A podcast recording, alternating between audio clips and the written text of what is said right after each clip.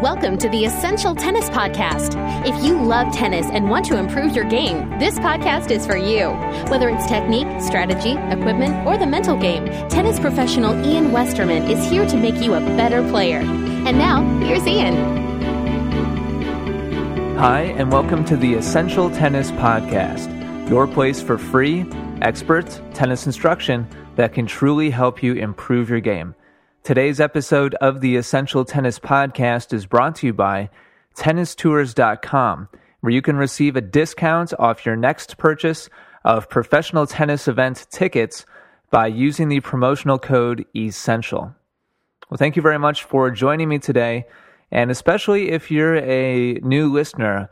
Last week we got a whole bunch of new listeners, uh, a lot more downloads than normal.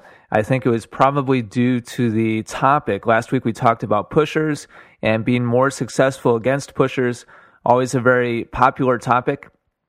So if you are in fact new to the show, I want to welcome you and I hope that you came back to listen to this week's episode. If you are new to the show, make sure to check it out on iTunes. That's the fastest and easiest way to get the podcast every week. You can click subscribe in the iTunes Music Store and automatically get the show every week when I come out with it on Mondays. So definitely check that out. All right, let's go ahead and get down to business. Sit back, relax, and get ready for some great tennis instruction.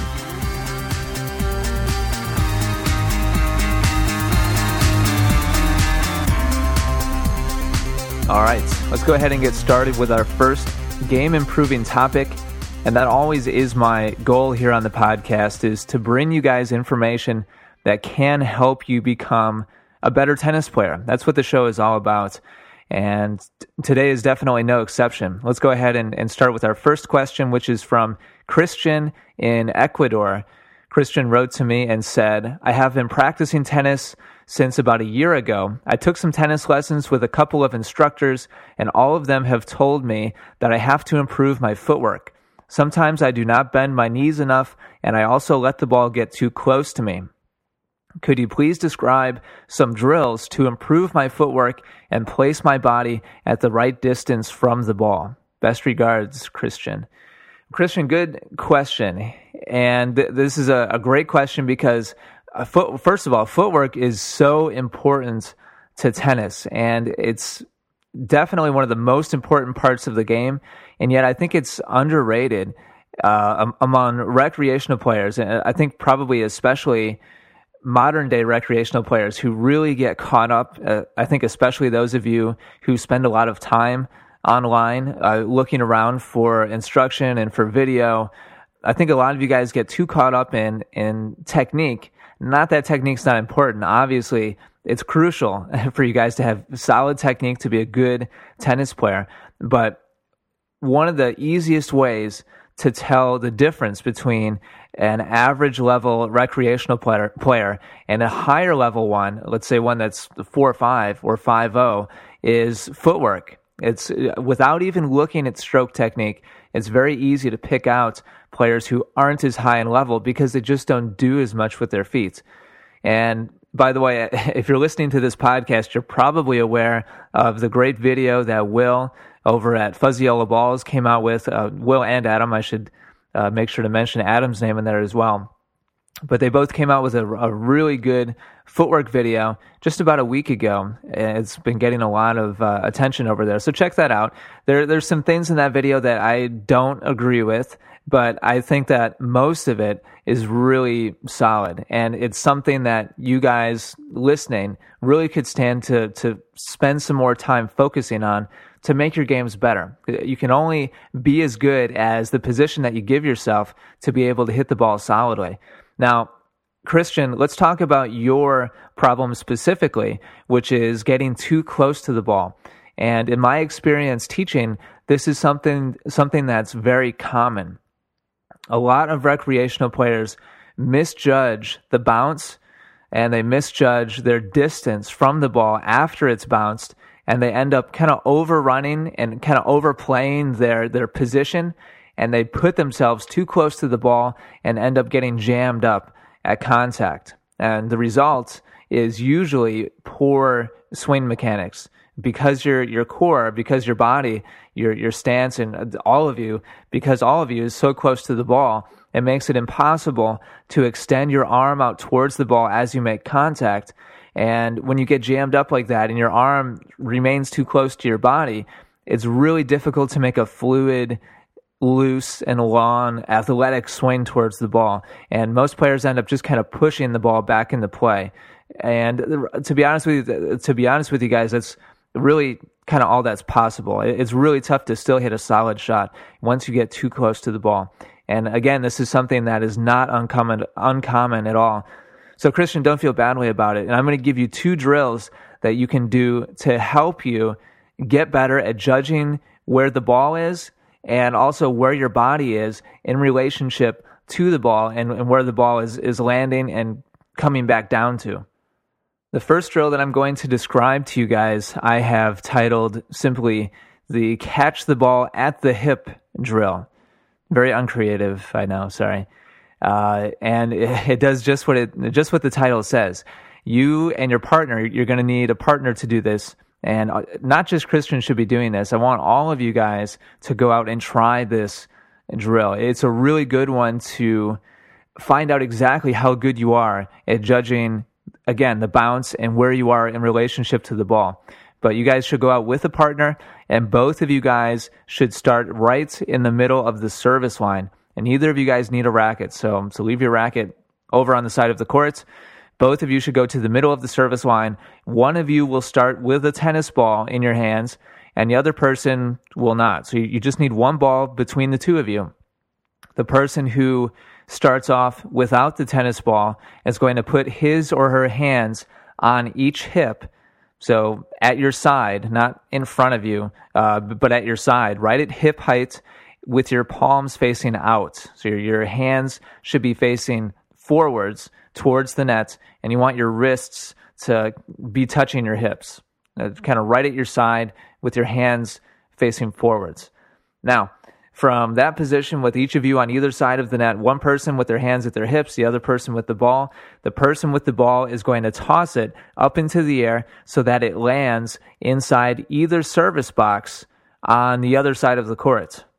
Now, the person who just had the ball tossed towards them, their goal is to catch this ball after one bounce without taking their hands off their hips.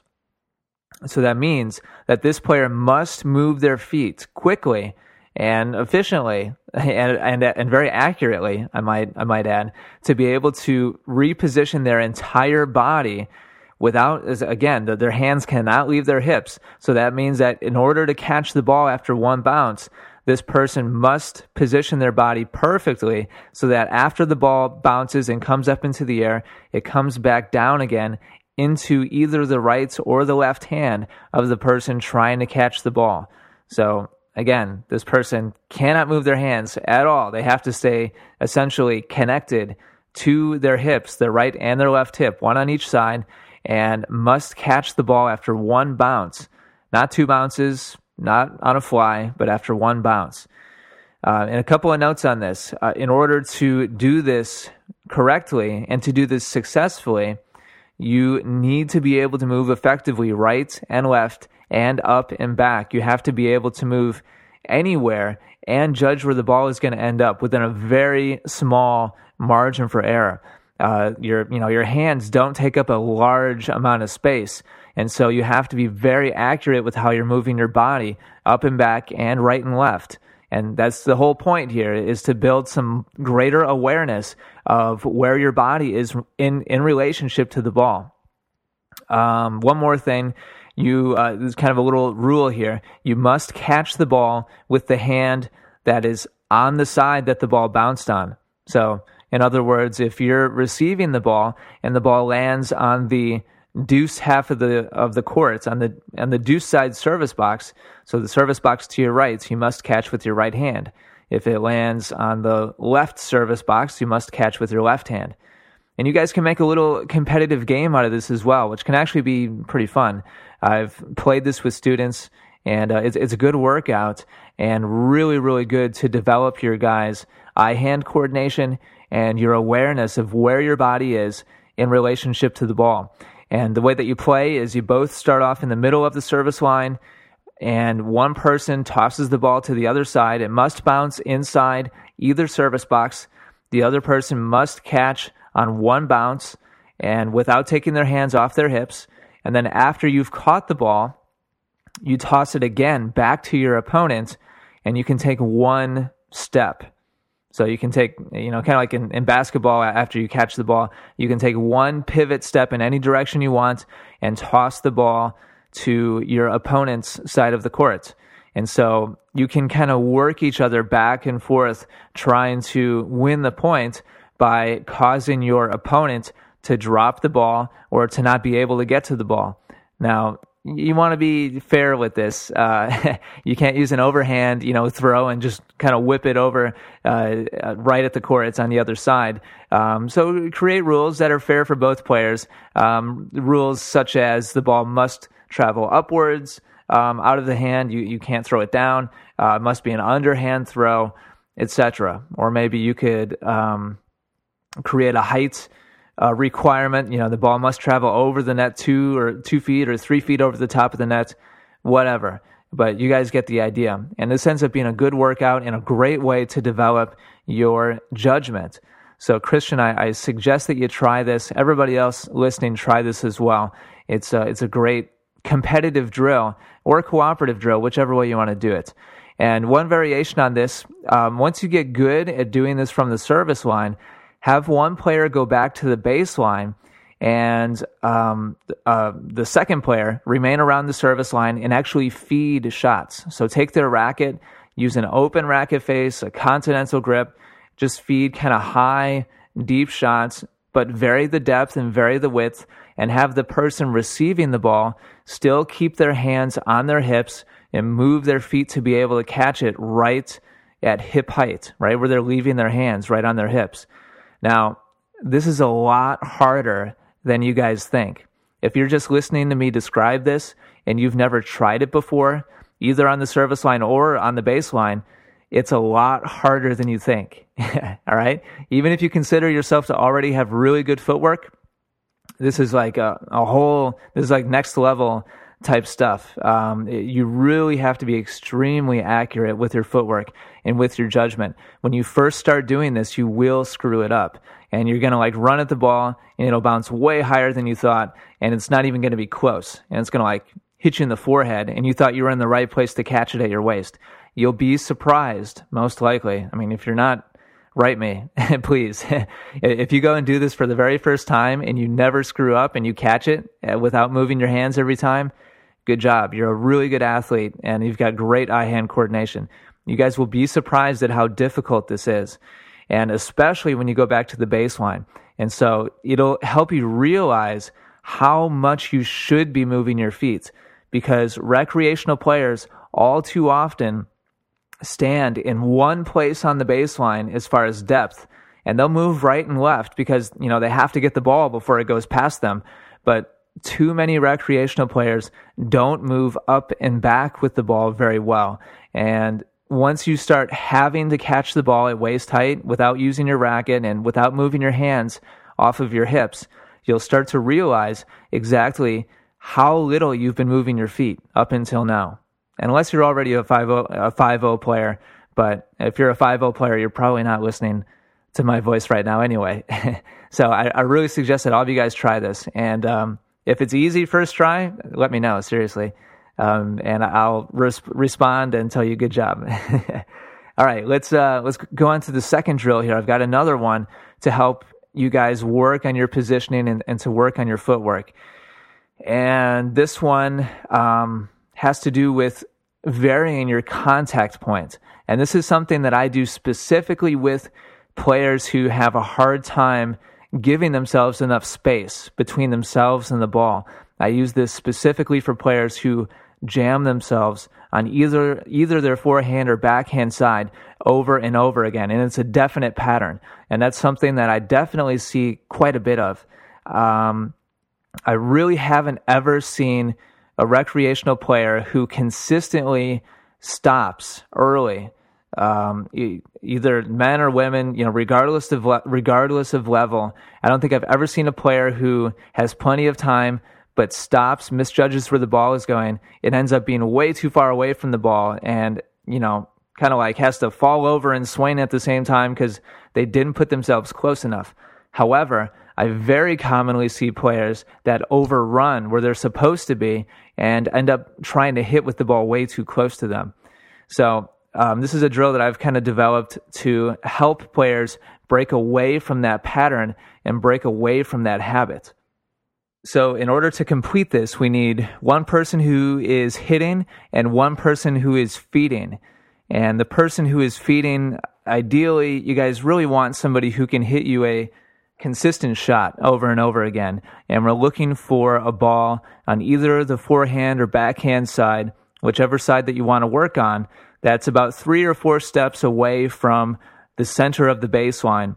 And the feeder, again, this is important. If you guys have a ball machine, that would really be ideal. If not, we want somebody who can give you a consistent height, a consistent speed, a consistent depth, and a consistent width. and to be a consistent feeder, you have to control all of those things. That's why it's not easy to be a good feeder. Um, that's probably something I should talk about at some point on the podcast, or maybe I should do a video about that, about how to feed correctly. Um, but you guys want somebody who can give you a consistent ball. And once you have that, you want this person to feed to the exact same place over and over again. And I find that most players have have problems being too close to the ball on their forehand side. So let's say that the feeder is hitting you shots out to your right if you're a right-handed player again, about three or four steps away from the middle of the baseline. And I want you guys who have problems being too close to the ball to go through this sequence of shots. First of all, I want you to hit five shots in a row on your forehand side off of these consistent feeds that are way too close to your body. All right. now, maybe you already, maybe you already do this. And so th- this probably will be very easy for you. But I, I want you, and even if you don't have problems being too close to the ball, but you just want to improve your footwork and your judgment, I want you guys to try this. So hit five shots in a row that are clearly too close to your body and too jammed up. I don't care if you make the shot or not or where the ball goes. Just make an attempt to hit a ball after you place yourself too close to it. Next, hit five shots in a row that have a contact point that are definitely too far away from your body. Too far away. And I, am talking clearly too far away, where, you know, you plant yourself, you get ready to swing, and you can't even hit the ball unless you just totally lose your balance and have to kind of fall forward towards the ball in order to reach it because it's just way too far away. Now, if you do have a habit of putting yourself too close to the ball, this is probably going to be hard for you. and in my experience, when uh, after I have my student hit five shots in a row that are too close, and then I say, okay, now I'm going to give you that same feed, and I want you to hit five in a row where you purposefully position yourself too far away from the ball. And usually, the very first time they try it, or maybe even the first five or ten times they try it, they actually position themselves just right and they're thinking to themselves in their own head, all right, I'm going to stop myself too far away. And they, they stop themselves what, to what seems like too far away to them, but it actually ends up being just right. And then I say, no, that wasn't too far away. Uh, in fact, that was just about perfect. Now you need to double that distance away from you and just make it obvious that you're too far away from the ball. Again, the, the whole point here is not to practice being in the wrong place and making your swing. The point here is to break you guys away from a habit of being too close. Christian specifically here in Ecuador, but anybody else who's listening who is consistently too close on either side, the point here is to break your habit and to kind of get get away from that muscle memory of putting yourself too close and feel what it feels like to actually make the opposite mistake.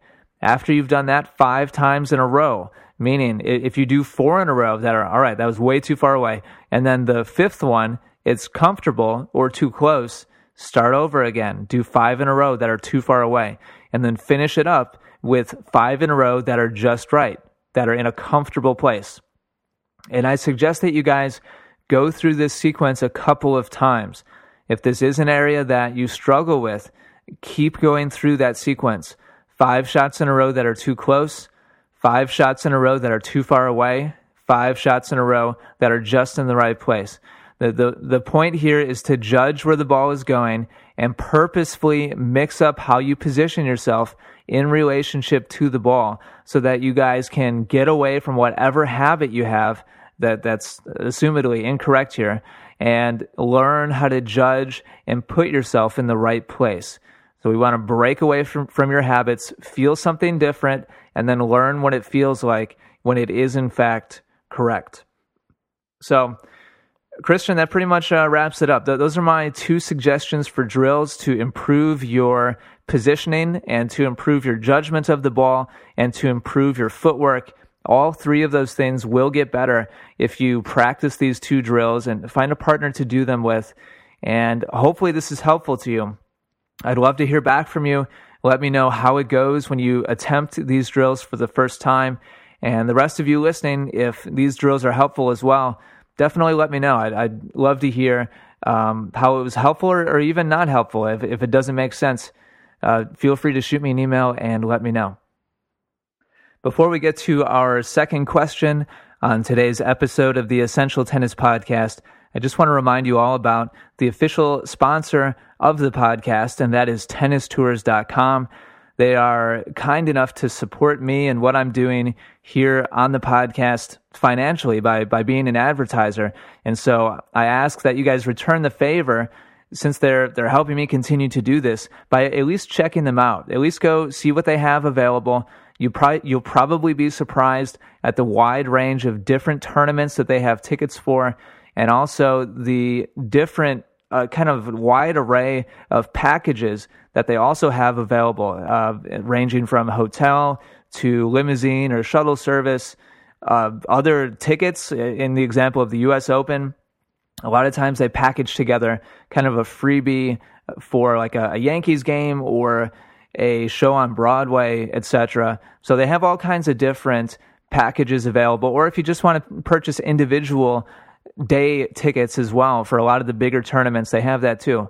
So go check them out, see what they have. If you're going to a tournament soon, please give them a shot and use the promotional code ESSENTIAL with the capital E, and you'll get a discount off of any purchase over $175. I thank them very much for their support of the Essential Tennis Podcast.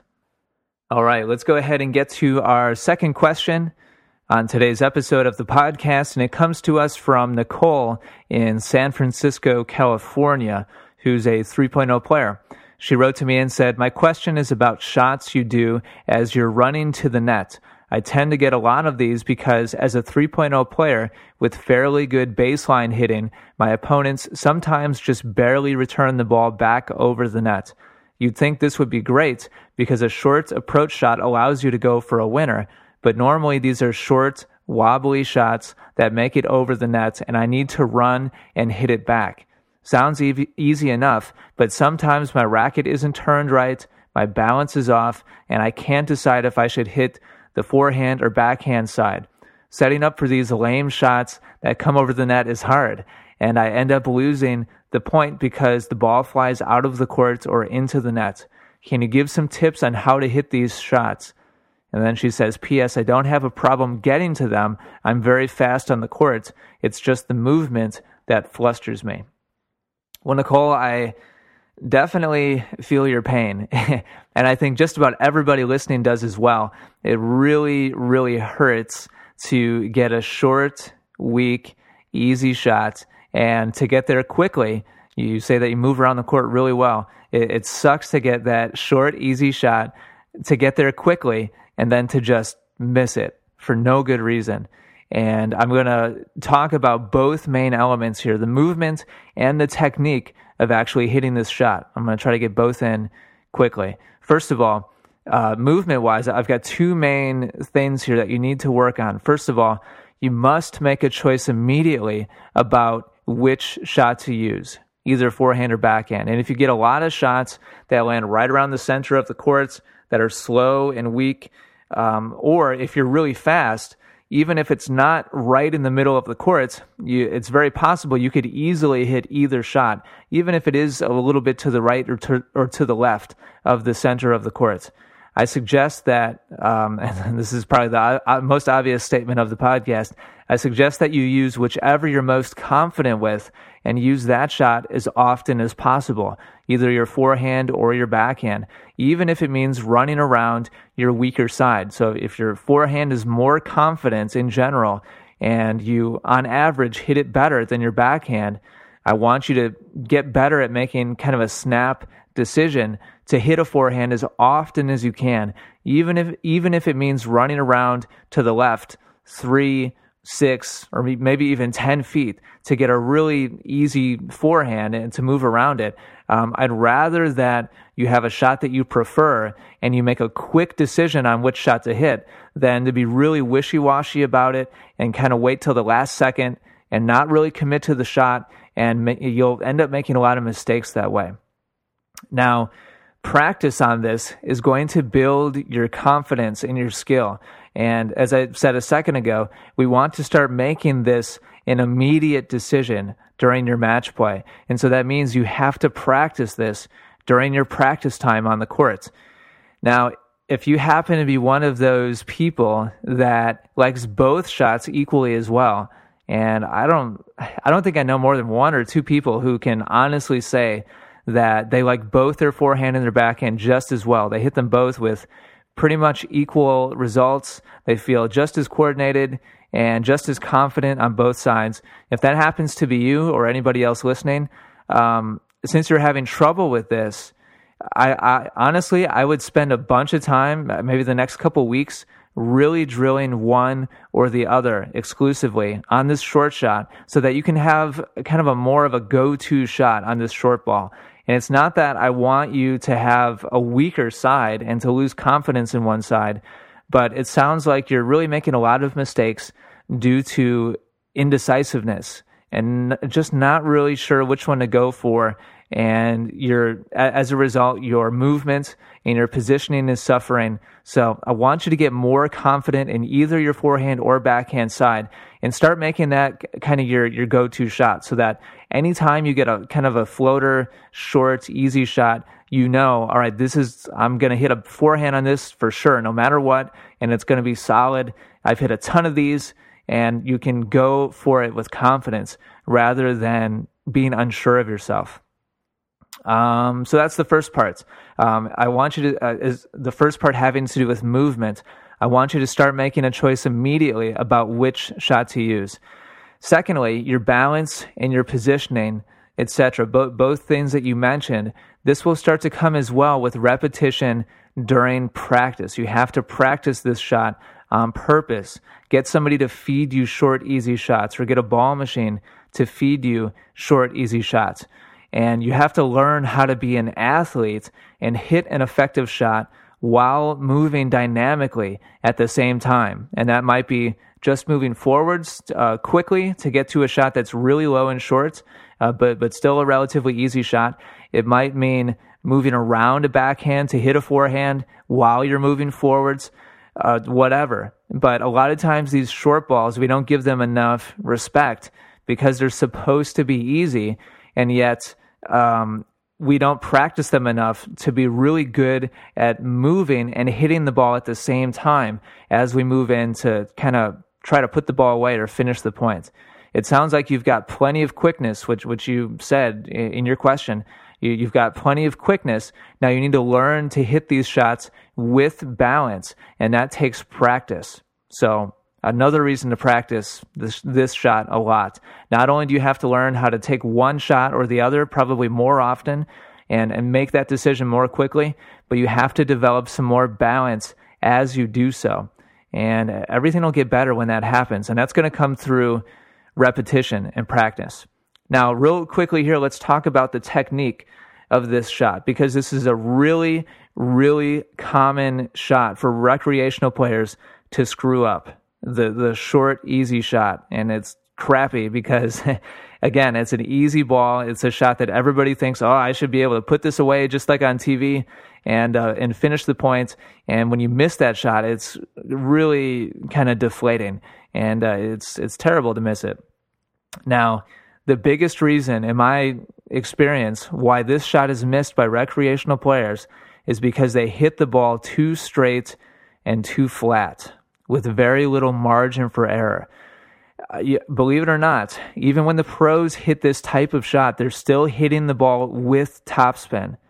Now, it might not be as much topspin as a ball that's struck from behind the baseline and hit with a you know a big loop in it up over the net to to make it safe and come back down again. But they are still hitting the ball with topspin most of the time. Once in a while, they get one so easy that they literally just hit flat right at their target over the top of the net. But most of these types of short balls are still hit with topspin by the pros, assuming that they're driving it and it's not dropping so low that they're playing some kind of slice or a backspin shot, which can be effective as well. But um, can tell from your question here, Nicole, that you're talking about a ball that's easy and you're you're trying to hit with some aggressiveness. So we want to start adding some more topspin to this shot so that there's more curve in the path of the ball. And that's going to give you more margin for error and make it safer for you to attack without making so many mistakes, both into the net and lawn. And there's two main technique elements that are going to make this possible. Number one, we need an upward swing path. That's what's going to lift the ball to get it over the top of the net safely. Number two, we need a flat racket face, relatively speaking. We don't want the racket face tilted upwards towards the sky because if we combine that with an upward swing path, you you know it's going to happen. The ball is going to go too far, and that's what happens when when players miss a lawn. So basically, anytime you miss a lawn, uh, during your practice, when you go to practice this shot, anytime you miss a lawn, I want you to close your racket face more. Don't change your grip. Just take your, your hand and turn the racket face, turn the, the string bed so that it's more closed and make the same swing that you just made a second ago when you missed lawn. Don't, don't take anything off of it. Hit it with the same amount of confidence. Every time that you hit the net, I want you to accelerate upwards more. Not forwards, but vertically, upwards. So if and we, we need to balance these two things out, the upward swing and the closed racket face. Anytime you hit the net, do your best to leave the racket face the same, but hit upwards more aggressively. Every time that you miss a lawn, do your best to keep the, the swing path the same, but close the racket face a little bit more. And so we need to find a good balance between how fast you're accelerating upwards with exactly how closed the racket face is and practice this again and again so that you can clear the net by a good foot or two feet and still keep the ball inside the baseline by four or five or six feet with a confident swing. Once you can do that and you, you put in enough repetitions that you can also get better balance uh, and get better at moving quickly and making a more decisive choice right away about which shot to hit, you're going to start crushing these, Nicole, and you're not going to be a 3-0 player for long once you're able to hit these consistently and start to put them away with confidence. So best of luck with this. Thank you very much for being a listener. Um, Nicole had some kind words about uh, uh, being a listener of my show as well uh, early on in her question. So thank you for that, Nicole. Uh, thank you for being a listener and good luck with this. Let me know how you do.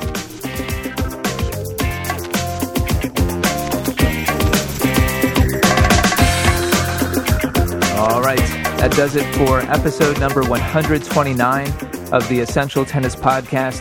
Thank you very much for taking the time to download and listen to this show today. I, I really appreciate it. Make sure that you tune in next week. I'm going to have a special guest with me on the show. He is a professional tennis player. Not anybody who's like a big name, you know, household name or anything, but somebody who makes their living playing tennis professionally on the ATP Tour. He's going to be answering some questions about doubles, and I'm also going to have an announcement about something that, I, that I'm going to be releasing next week that I'm really excited about. So make sure to listen to, uh, to next week's show to catch that. Until then, take care and good luck with your tennis.